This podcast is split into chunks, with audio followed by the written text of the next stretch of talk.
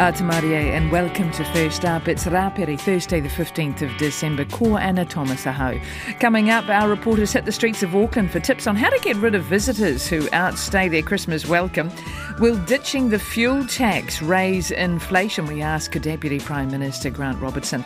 And the head of the Major Trucking Association explains why our haulers aren't happy about it.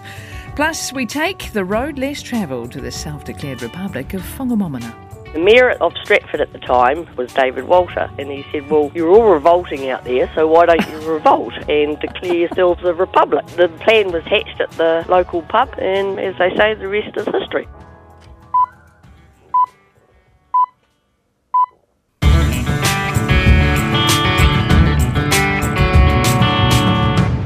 Uh, Tamarie, and welcome to First Up. I'm Anna Thomas. We are going to begin Thursday's program in the UK, and with me now from London is our correspondent, Ali J. Morena. Ali, how are you? Atamarie, Anna. I'm good, thank you. Great. How are you? Be, I'm great. Great to be speaking with you today. Um, now, there's a sad story to begin the uh, show with. Uh, there's been another migrant boat incident in the English Channel. What can you tell us?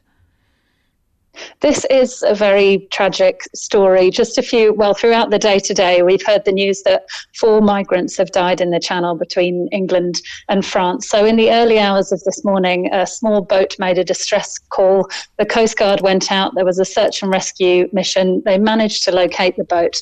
Um, reports are saying that there were 43 people who were rescued from the channel, some from the water as well. And the government has released a statement confirming that four people have died. So the UK is in the grip of a cold snap at the moment. We've had temperatures across the country in the minuses for the past couple of days. This water would have been absolutely freezing, and some of the reports are saying that people who were in the water were just wearing t-shirts as well. So it is a horrific incident. In the House of Commons today, there was a Prime Minister's question time. The Home Secretary Suella Braverman was talking about this. She expressed profound sadness and deepest sympathies, she said, um, and also called it a sobering reminder of why the government here has to end these crossings. So, yesterday in the House of Commons, the Prime Minister, Rishi Sunak, unveiled this new migrant policy that he said would tackle illegal immigration uh, and that anyone arriving in the UK illegally wouldn't be able to stay. So, this is in response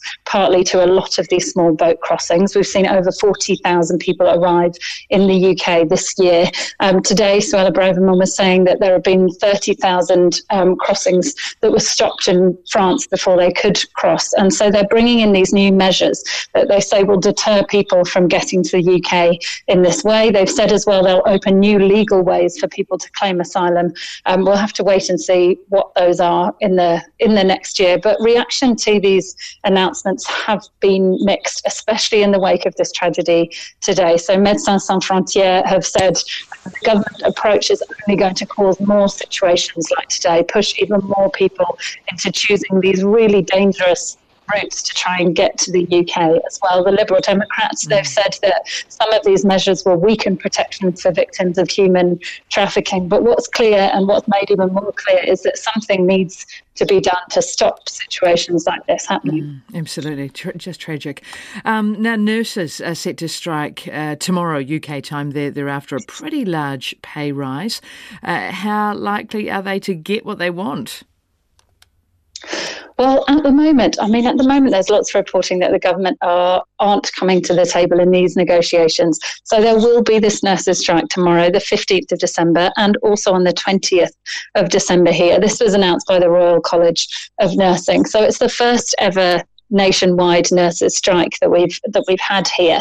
They're saying emergency care won't be affected, routine and outpatient treatment will be. I mean, the Labour leader today, Keir Starmer, has called it a badge of shame for the government. He said that the government have refused any kind of negotiation. Rishi Sunak refuted that. He said they did give nurses a 3% pay rise last year. But you're right, they're asking for a 19.2% pay rise, which is quite a big rise as well, and saying uh, the government aren't negotiating and that nurses are struggling. There's lots of reports coming out today that focus on nurses who are saying that they would strike but actually can't afford to because there's no pay for strike days as well. And it's just part of this huge number of strikes that are happening in the moment. There isn't a day in December where there isn't a strike of some kind, be it rail strikes, postal strikes, civil service strikes as well. Um, so we'll have to wait and see what happens. But at the moment, it's looking like the strike will take place tomorrow and most likely on the 20th of December as well. Oh, tragic. Um, Ali J, our correspondent in London, thanks so much and have a very Merry Christmas.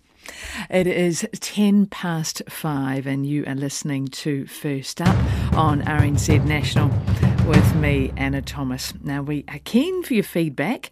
Uh, we're going to take you later in the program to Whangamomona and also Murchison, and we're wondering where is the most interesting place in New Zealand that you have visited and you would maybe recommend? You've got some time uh, over the holidays, a little bit of time off. Um, where are you going to go? Uh, what's the most interesting place you've visited? And where would you recommend we go. You can text us on 2101. You can also tweet us uh, at First Up RNZ or email first up at rnz.co.nz. Now, you can also find us on Facebook and Instagram at First Up RNZ. It is 11 minutes past five, and now we are going back to Europe, uh, where I'm joined from Sweden by our correspondent Anita Purcell Sherland. Morena, Anita. Morning, how are you? I'm great, thanks. Um, uh, news out this morning that Kiev is once again under attack from Russian rockets and, and that the power infrastructure is being targeted. What's the latest? Well, President Zelensky is requesting 50 million energy efficient light bulbs to help Ukraine cope with the Russian attacks on the country's energy system. And the strikes have left millions with without power over winter. Now, the latest updates report Ukrainian authorities saying their air defense system intercepted and destroyed 13 explosive laden drones on their way to attack Kiev today. Now, President Zelensky said the drones have been part of Russian firepower aimed at power stations, water facilities, and other utility sites, and therefore he's calling for these uh, energy efficient light bulbs um, because many in many parts of the country, they only have electricity for a few hours a day. And also, many critical services, such as hospitals, are relying on generators to keep the lights on. Mm. Um, and earlier in the week, uh, we heard of arrests and a corruption investigation involving the European Union's Parliament. Any update on that news? Well, one of those charged with corruption, participation in a criminal group, and money laundering as part of the scandal includes the Parliament Vice President Eva Kaili of Greece. Now, on Monday, police conducted over 20 raids at European Parliament offices as part of the investigation into alleged influence peddling by a Gulf country at the European Parliament. And in the latest raids, police found hundreds of thousands of euros in homes and in suitcases and hotel rooms. Now, the prosecutors didn't name the country suspected of bribery, uh, of bribing Parliament officials in exchange for political favours, but Belgian police and uh, Belgian media and uh, several European European Parliament members linked the investigation to World Cup host Qatar. Mm, yes, we've been watching that uh, un, uh, unfold here in New Zealand. Now, eight defendants accused of the 2016 Bastille lorry attack in Nice have been found guilty. Yeah, we're looking at seven men and a woman were sentenced by a special court in Paris to jail terms ranging from two to 18 years. Three were convicted of association with a terrorist, while five others were found guilty of supplying weapons. The, the attacker driver, Mohamed Lahouaiej-Bouhlel, was shot dead after driving a lorry into crowds on Bastille Day, um, 4th of July. The 31 year old Tunisian plowed through a crowd of some 30,000 people who had been enjoying a fireworks display. And uh, the 86 victims included 15 children, and hundreds of people were attacked in the massacre, which was one of the worst attacks in Europe in recent years. Mm. And Twitter has mislabeled Norway's foreign ministry as Nigeria. How on earth did that happen? well, basically, uh, the mislabeling came as both Nigeria and Norway the letter begin with the letter N, and both countries are further linked by the stockfish Norway exports en masse to West Africa. Uh, Norway lodged a rather humorous complaint to Twitter with its own post saying, and uh, I'll read it out because it's kind of cute, really. It goes, Dear at Twitter support, as much as we enjoy our excellent bilateral relations and close alphabetical vicinity with Nigeria, we could appreciate it if you could label us as Norway. Not only had the Norwegian Foreign Minister's Twitter account been mislabeled, but so had the accounts of Prime Minister Jonas Gahr and Foreign Minister Anniken Huitfeldt. Oh dear.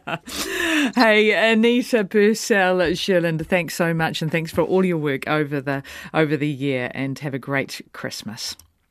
Now, back by popular demand, we've got a couple of Christmas questions today. Firstly, it's an uncomfortable question for some and an unfathomable question for others. What do you do when people are lingering at your place for too long on Christmas Day and it's time for them to leave? Uh, put the kids in their pajamas so they take the hint that it's time to leave. Can never happen. I like them to linger, so it can never happen, so I don't need to worry about it. I'm a Westie and I shouldn't answer that one. no, oh, go ahead. Basically, my friends, I just tell them to pee off. I tell them my kids are throwing a tantrum, they need to go. Never had that problem, but um, I suppose you just say um, we've had enough and Merry Christmas. Oh, I mean, if it was at my house, I'd just go to bed. they can stay as long as they want. Probably depends on how many drinks you've had, and then you could probably just tell them to leave, to be fair. Otherwise, I don't know. God. We just say it to them. It's time to leave now, guys. You go on. yeah, we're very direct in the in uh, the Netherlands. Uh, turn the lights off. turn the music off.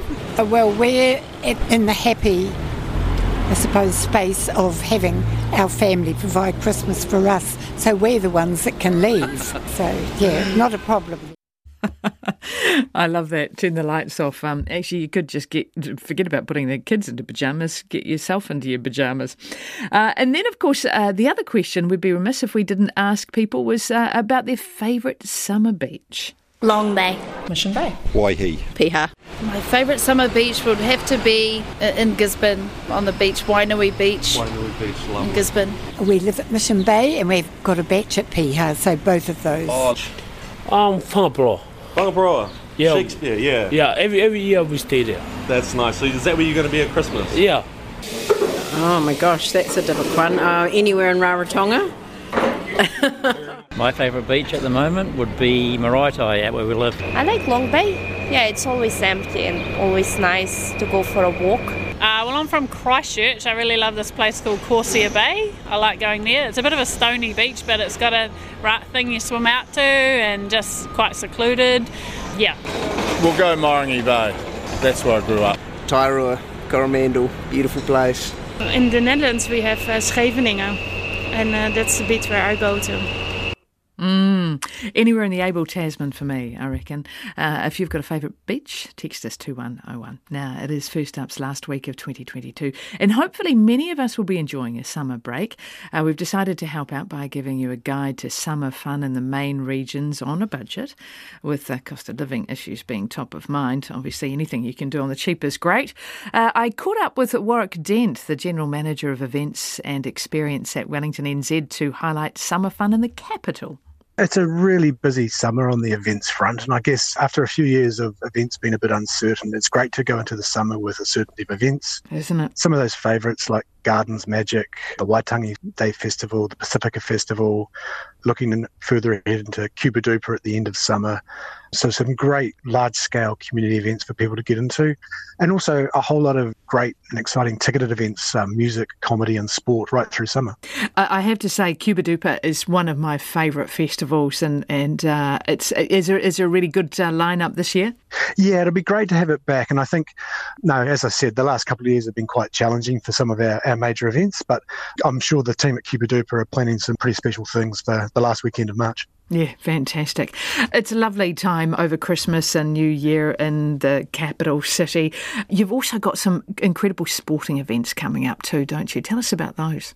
Yeah, there's some big sporting events, not only over summer, but over the, over the sort of next uh, year. So, uh, looking at summer, we've got um, USA women's football team playing the football ferns here in Wellington in January. Got two cricket tests. The Black Caps play both England and Sri Lanka at the Basin Reserve over summer. It's always a great day at the Basin.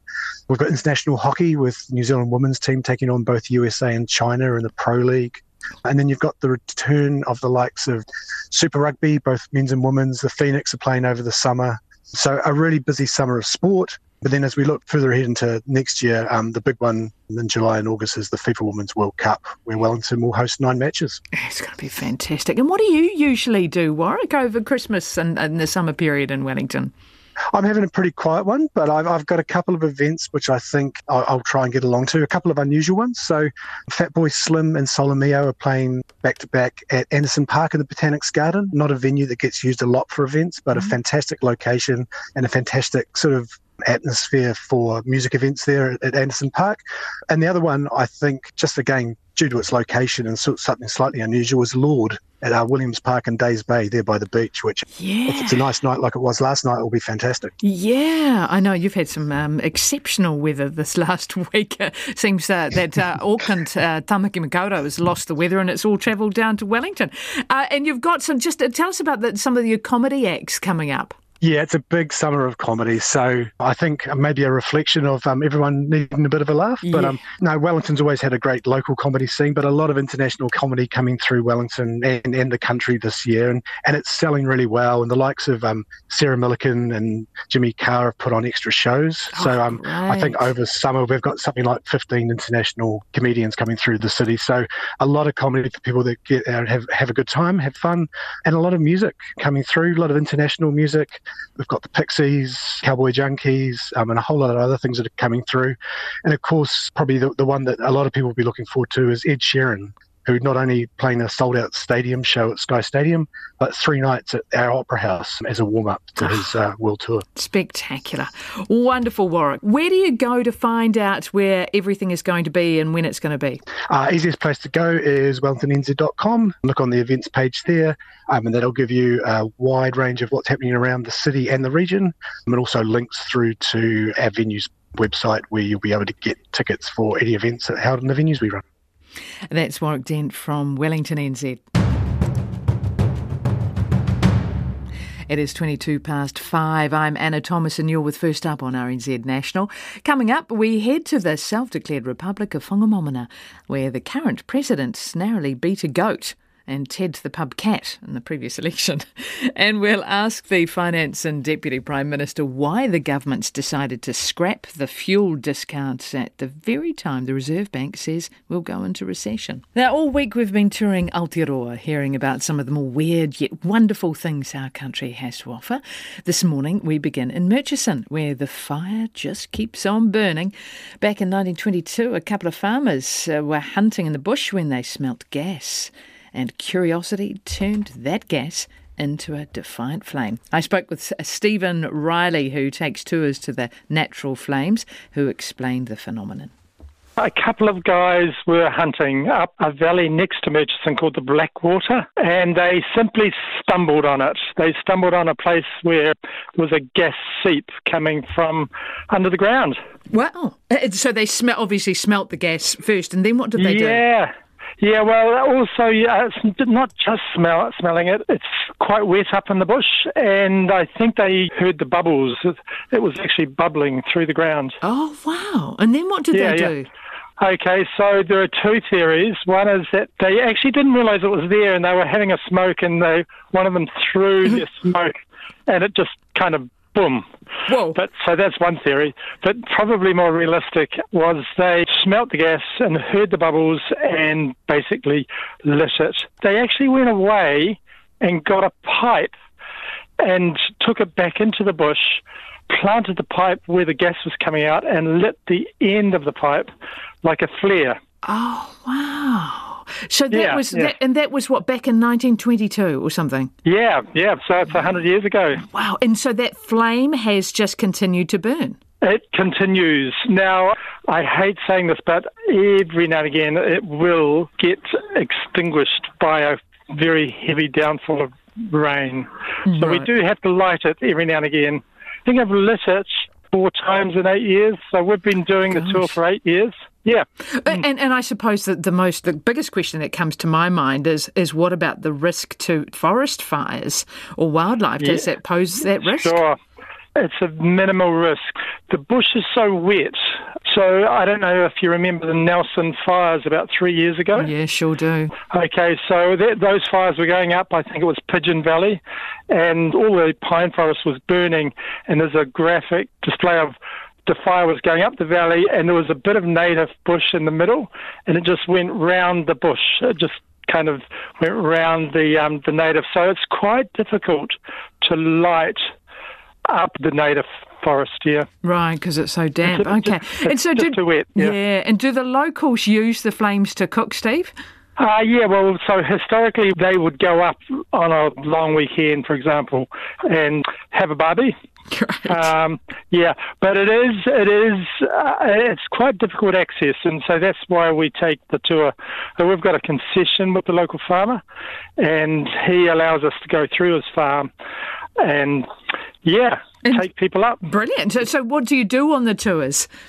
So it's like three parts. We we call it farm forest plains. Yeah. And so we travel 30 minutes from Murchison up a valley called the Blackwater. Uh, historically, they tried drilling for oil and gas.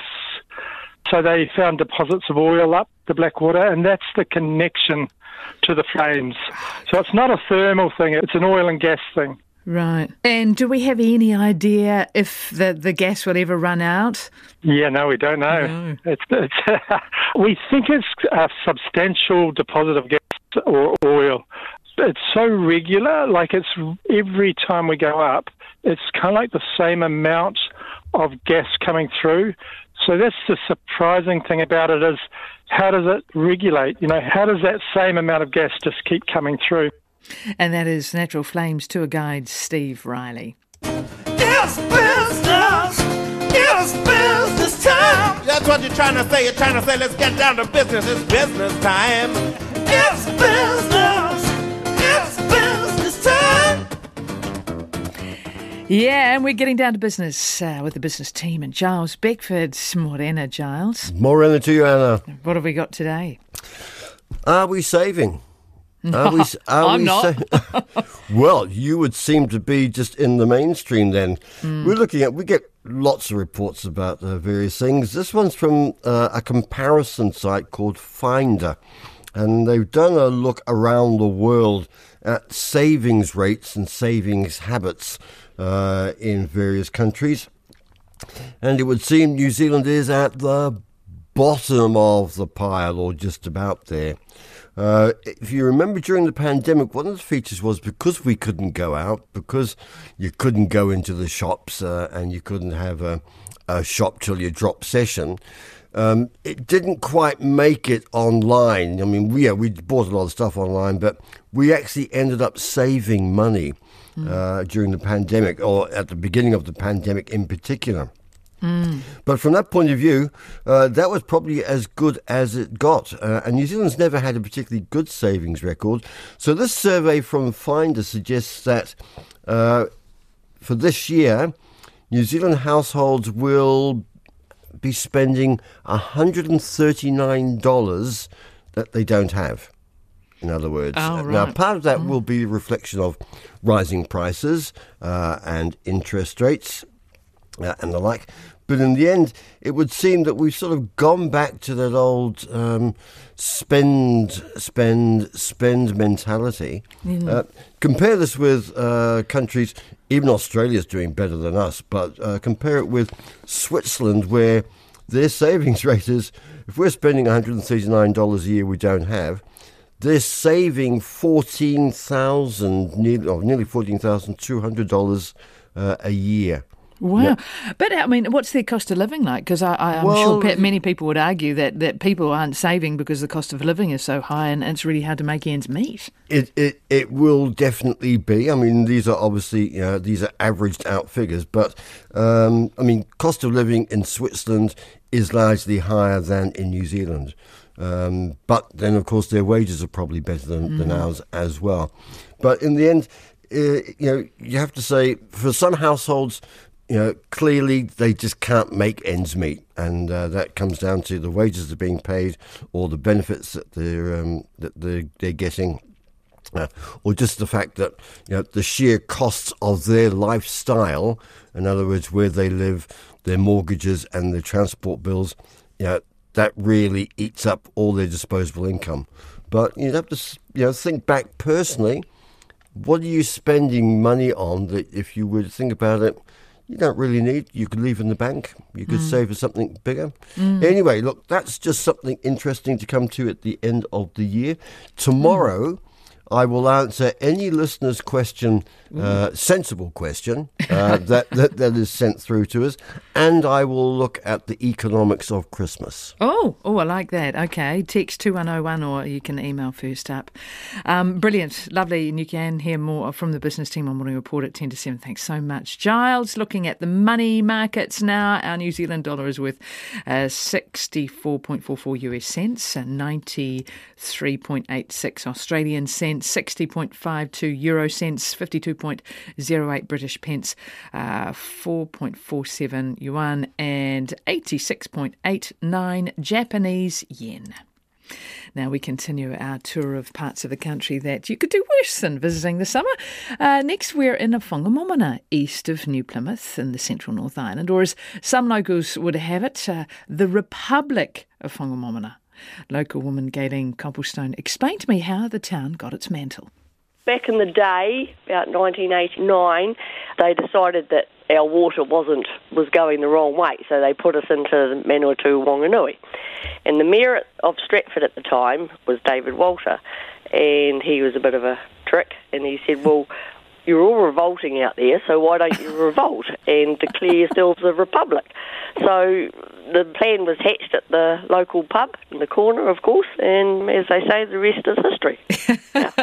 And it's become quite a selling point, hasn't it? You know, you go visiting the, the, the Republic and, and you have special days to celebrate. We do. We have our Republic Day, which is coming up next year on the 21st of January. So you can come out and catch up with shearing and gut busting and. Gut busting? What's gut busting? Oh, you run up a hill and. You run up a hill Oh, yep. down there full of thistles, and then and for the prize at the end, you might get a can of Coke. So, Ah. yeah, so yeah, that's about it. Yeah, we have dog trials and chopping and all sorts of things, sheep racing, and yeah, Sheep racing. Yep, and you can swim with the eels, and yeah, no, it's Oh, just oh, lovely. Old, good old day, really. Yeah, Swimming with the eels. By golly. Okay, that, I, I take it they don't bite. that's our fear factor. Oh. Fear factor. Brilliant. And you get quite a few people from out of town coming to the Republic Day. We do. Yep, it used to be when the trains were running, we'd get them train loads from Palmerston North and Auckland, so that would swell, but but they sadly can't come anymore. But we've still got our um, golf carts which ride the, the rails, so yeah, they come along as well. That's a great tourist attraction, actually. Those golf carts on the uh, on the rail tracks. That's wonderful. Hey, how has um how has things been over COVID and your lack of tourism? Has it been tough going? No, it's been pretty good actually. The um, the pub said, you know, like the domestic trade has been good. You know, people have supported it. Things have just ticked along. So um, I think people are, you know, finding different areas in the country to to come and visit, and yeah, Wonga's been one of them. So it's, it's been good. Now, apart from your Republic Day, what what else can people come and, and have a look at in Whangamomona? of course, you've got the pub, which is which is our, um, the Republic office, and um, you can rehydrate. And while you rehydrate, there's a mini put and there's a playground across the road for the for the kids.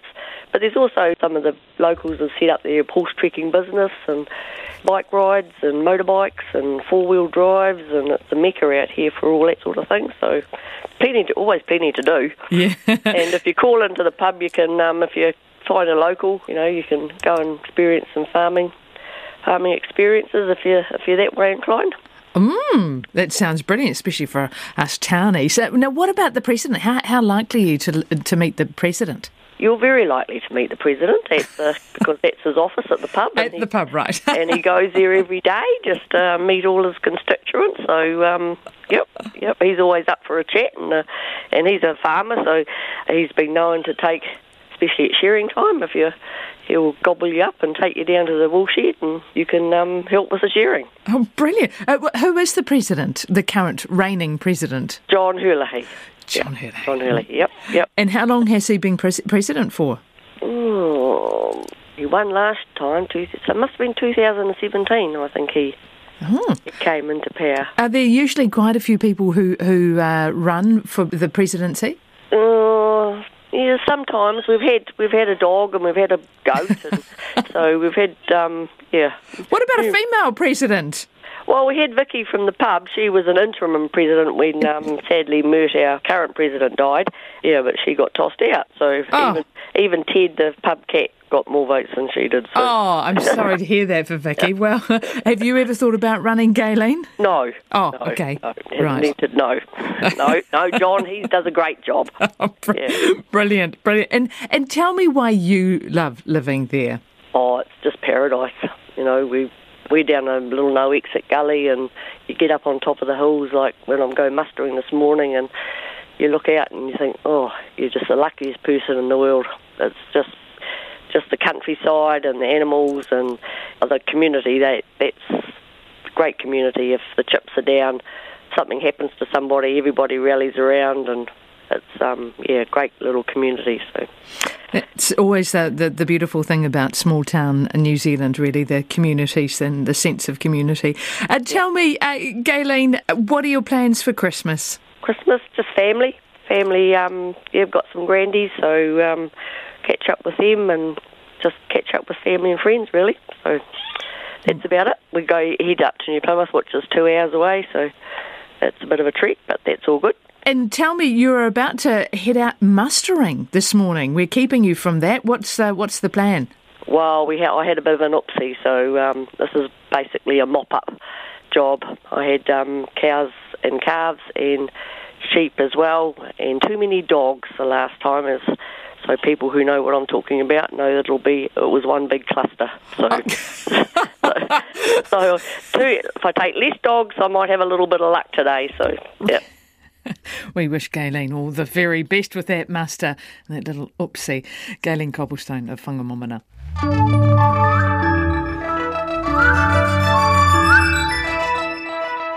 It is 20 minutes to 6. I'm Anna Thomas, and you're with First Up on RNZ National. Loving your feedback this morning. A great text in about favourite places to visit during the holidays. This one came in The best place must be NIS. That's not in service. Every bus in Wellington is going there. Hilarious. Keep them coming in. Uh, still to come, we ask the Finance and Deputy Prime Minister why the government's decided to scrap the fuel discount at the very time the Reserve Bank says we'll go into recession. Then, uh, Transporting New Zealand Chief Executive Nick Leggett on why the end of the discounted road user charges will mean higher costs for the consumer.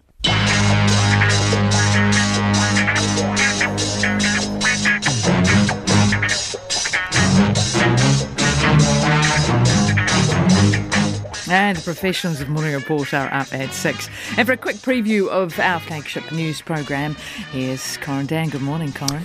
Ata mārie, good morning. We'll have uh, a strong look at the shape of the government's finances this morning. The Finance Minister, Grant Robertson, will be in to talk about his half year economic fiscal update, the issues around public transport and the subsidy, which has been extended for a little bit but will eventually go, of course. So we'll talk to the Greens' Julie Anne Genter as well for a different perspective on that. Uh, we will also uh, be covering, of course, the football. A lot of interest in how Morocco is going to go against uh, France. Uh, we'll hear from uh, the Deputy Director General of the Ministry of Health, uh, Dr. Andrew Old, just for how people in the health sector are going to cope with what is going to be an extremely busy holiday period with COVID uh, very much uh, still out and uh, about. And we'll check in on the Fringe Festival, the New Zealand Fringe Festival, with tickets going on sale tonight. So that's kind of cool. Yeah, absolutely. Uh, thanks very much, Corin Dann, and the team will be back. Um, will be up at six with the program. Now, you people will pay another. T- rather, uh, I think we're here. Are we here? We're here. We're here. Yes, we are. Um, People will pay another 25 cents a litre on fuel from the end of March 2023 after the government yesterday announced an end to the petrol tax cut.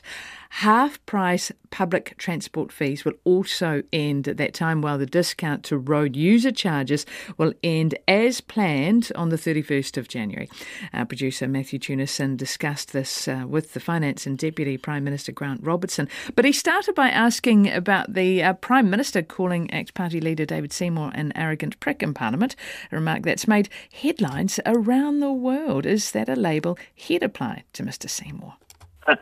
Well, I think the Prime Minister's indicated that that's something she apologises for saying. She knows she, she shouldn't have said it. And so I always agree with the Prime Minister. And, you know, these things happen from time to time. Clearly not a comment designed for public consumption, but one that she recognises she shouldn't have made. Mr. Seymour, he is someone that seems to inspire uh, quite strong feelings in some people, isn't he? How would you sum him up? Perhaps a couple of words. Oh, you know, look, I've known David for a long time. I mean, one thing I'll give him is that he is you know, very passionate about what he believes. He's very ideological about his libertarian ideology that he has, and he's quite sort of consistent in that. He likes the theatre of Parliament as much as anybody else, and he throws around, you know, words and accusations and all sorts of things, and you know that puts him, I guess, in the firing line a bit for people. I find myself disagreeing with him on almost everything, and in Parliament that happens, and you've got to find ways of being able to uh, express that disagreement. All right. Uh, the fuel tax discount is going to end in March next year. Now, that's precisely the time that the Reserve Bank reckons we're going to be going into a recession. Isn't that the worst possible time to hit motorists with another 25 cents a litre on their fuel? This is a balancing act, and, and what we're really doing here is moving towards much more targeted support. Obviously, with the fuel excise duty cut, all New Zealanders who have petrol powered vehicles and diesel vehicles with RUC benefit from that. What we're doing is from the 1st of April, we'll have the Community Connect scheme, which is half price public transport for people who have community services cards. And on that 1st of April will be the day that we see some pretty hefty increases actually in um, the family tax credit, main benefits, student allowances, superannuation. And so what we wanted to do was time the phase down of this so that those people were getting that support uh, pretty much straight away from there. It's been over a billion dollars that we've spent on this over the course of a year. It will be by the time we finish. And that's a lot of money, and there are a lot of other things that we need to do.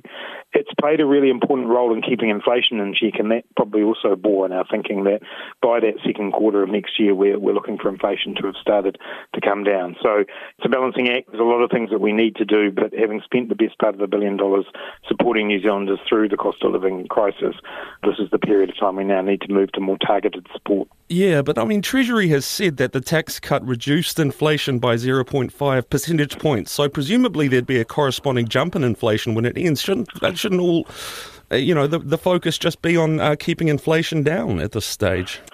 It is, and, and we're trying to do that in a number of different ways. But as I say, you know, by that point, that is when we're forecasting inflation will start coming off. And we really we've got to look at this, you know, across the board of what we're trying to do. So, for example, in terms of public transport, we are keeping that half price public transport for those on low incomes. And as Minister Wood said um, yesterday when we were doing the announcement, actually in terms of getting people into public transport, about a 3% shift from this. There are other investments, particularly in how we get a more reliable public transport system that decarbonises the buses and so on, that we also need to make. So that we're juggling all of those pressures.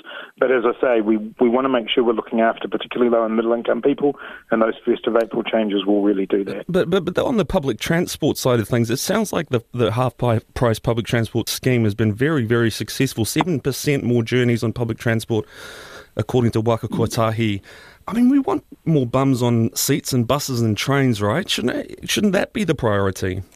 It absolutely is, and that's the point I'm making. That the research that I've seen tells me that actually, yes, price plays a part, and that's why we're keeping it in a targeted way. But the reliability of service is really important. We need more public transport, more buses, more trains. We need those to be ones that you know contribute to emissions reductions as well. And so there's a lot of things we can do in terms of public transport beyond just the price that people are paying. So we are, you know, we're looking to keep it for a little bit longer just to get people through this next couple of months where inflation stays really high. But there is a lot to do in the public transport space and a lot that we can do that will shift people out of their cars and, and into trains and buses. We've been in touch with the, the Hauliers Association, Ia Ara Aotearoa. They are not very happy about the road user charges, also announced yesterday. It was always going to end on January the 31st, wasn't it? But they still were hoping for a bit more of a uh, hand from the government. It means that in some cases, trucks going to be paying upwards of 20 grand a year. And they say that'll ultimately passed on to the consumer and also back to inflation. So, isn't that another way we can keep inflation down? Continuing yeah, that, look, I uh, mean, the that first thing about road user charges is you, people do buy them in advance, and so there is some benefit that flows beyond the, the date at which the scheme ends on the 31st of January. But again, this is about where we invest, you know, and what a lot of people may not realise is that where Fed and the fuel excise duty and the road user charges go is they go straight into the National Land Transport Fund to pay for the public transport investments and the roading network. And we've got to be continually topping that fund up if we're not collecting it via fuel excise duty and road user charges. So those people who drive on our roads, who do that for a living, also want our roads to be kept up, the maintenance to be done. And so we've got to be getting on with that. I absolutely recognise in an ideal world we would be continuing these kinds of subsidies, but we do have to get ourselves back to some kind of fiscal balance. We've spent a lot of money in the last couple of years getting New Zealanders through COVID. I completely back what we did, but we're now in a period of time where we do have to stabilise a bit fiscally, make some difficult choices, but also invest in that long term stuff like developing our transport networks. Listen, I don't want to sound too uh, self interested here. I've asked so many people about the RNZ TVNZ merger this week, but um, look, listening to the Prime Minister discuss it, she didn't sound like she was entirely confident that it's that it's actually going to go ahead. Is it going to be scrap, Grant? Well, what the PM has done is she's asked all ministers to go away over the summer break and take a look at their agenda and say to themselves, is this what we need to be focusing on when we are dealing with these pretty significant economic challenges? Inflation followed by a shallow recession. I, I, what should we be focusing I've only on? seen What her. I've only seen her say that in response to questions about the RNZ TVNZ merger. That's just because that's the topic um, everybody seems to want to ask. She genuinely has every minister to do that. And look, so no decision's been made to stop it. So the answer to your question is no. It's not finished. We have to go through a process here where all ministers will come back. The thing I think is really important, and, and I'm not just saying this because I'm on Radio New Zealand, the thing I think is really important is we recognise that whatever happens, we have to fund public broadcasting. And public broadcasting is now existing in a, in a very dynamic global broadcasting environment. And the whole point of this piece of work was to future-proof public broadcasting, was to make sure that we heard New Zealand voices, saw New Zealand stories in a very diverse way in which people get their content in different manners. And we still need to do all of that work. We still need to fund public broadcasters, including Radio New Zealand. And so, whatever happens, there will be costs. The question we have to ask ourselves is is this what we want to be doing through 2023? We haven't resolved that question yet, and that's what ministers will be considering over the break. All right, we'll, we'll keep an ear out. Finally, it's our last chat with you this year. I just want to ask a, a question we've been putting to the fine folks of Tamaki Makaurau this week. I've been asking them some Christmassy questions. It's a scenario here. It's Christmas Day at the Robertson household, and Auntie Margaret and Uncle Morris are driving you up the wall, explaining why the government needs to imprison anyone with a messy berm outside their property, and they won't leave. So, Deputy Prime Minister Grant Robertson, how do you get rid of relatives who linger for too long at Christmas? Oh, look, I think, you know, in the end, there's only so much you can do, and there's only really one thing I think of that can solve that, and that's a Negroni. Negroni's all round. Uncle and Auntie will be happy. Sorry, Everyone will what's relax a a Negroni? bit. And, you'll, a Negroni? Oh. Oh, come on. You're missing out in life, Matthew. It is, it, it, it's the drink of the 2020s. Ah. I'll send you the recipe. Wonderful. Grant Robertson talking to Matthew Tunison. And by the way, a Negroni is an Italian cocktail made of one part gin, one part vermouth rosso, and one part Campari, garnished with orange peel. Now, um, getting back to the issue of transport and fuel taxes, uh, we've been told that the 25 cent a litre tax cut on fuel will end 31st of March next year. Also, a discount on road user charges for the country's haulers will end on the 31st of January. Joining me now to explain what this will mean for operators is Chief Executive of Ia Ara Aotearoa Transporting New Zealand, Nick Leggett. Good morning, Nick. Kia ora, Anna. So, so how much extra will an average truck and trader have to pay each year as a result of this tax being scrapped?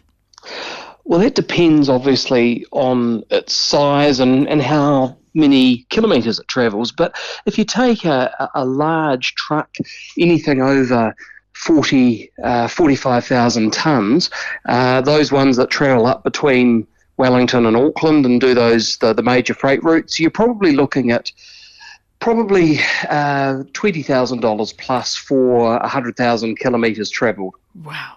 Um, and, and ultimately, you know, who is going to be uh, paying that cost? It will be the consumer, won't it?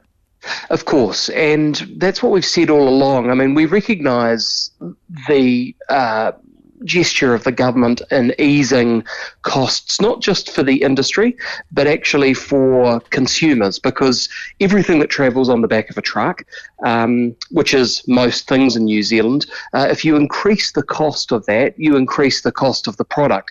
And uh, I think that while it's good to hear the optimism of, of Grant Robertson around inflation and you know, the general improvement of the economy in the first quarter of next year, I mean, our view is that's going to be very optimistic. We live in a very volatile world, not just with fuel and diesel prices, obviously, but with uh, our economic conditions. And as it was pointed out, um, the the whole transport package, be it public transport, be it fuel at the pump or road user charges, to put those costs back on is inflationary in itself. And we know that inflation is due to tick up in the first quarter of next year. The idea that it's going to miraculously come down when extra costs are being put on uh, a very important part of the economy, uh, I think is is well. Let's see if it happens, but I think it's optimistic. Mm, um, uh, the, the, minister did say it was all about targeted support and a fiscal balance, but and this was always a temporary scheme. Uh, were you expecting it to be made permanent? Absolutely not. Our position has been that it should remain on until inflation was at or below about 6%. So I don't think we were asking for too much.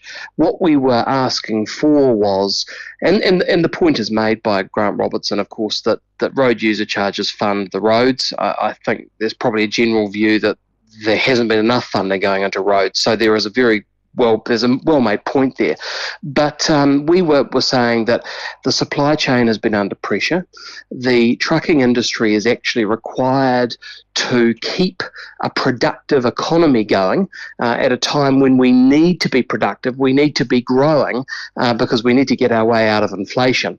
Um, so this was really a, a, a, just a continuation of targeted support to, um, to, to keep keep the country moving at a time when that was most needed. And you know, we're an industry uh, that's very important. 93% of freight travels on the back of a truck, and um, we, we recognise the support the government had given, but we felt that there was probably another three or four months in that to, um, to, to, to, actually ensure that households weren't uh, pressured by additional costs. Because what's going to happen now on the 31st of January is that you know, groceries are going to go up. If you think about you know an extra twenty thousand dollars to to run one truck, that cost is going to go. Uh, that's going to be felt um, uh, in, in, shops, shops and, uh, and the cost of everything. Yeah, absolutely. Hey, uh, Nick Leggett, that's all we've got time for this morning. Thanks so much for joining us, Nick Leggett from Transporting New Zealand. And uh, finally, this morning, a little bit of your feedback. I can't believe nobody mentioned the best beach in the country, Ohope Beach, um, just over the hill from Whakatane. And I really enjoyed Farewell Spit and all around that area. Thanks, Jill. It is a f- stunning part of the country. The Morning Report team is up. We'll catch you tomorrow for our last show.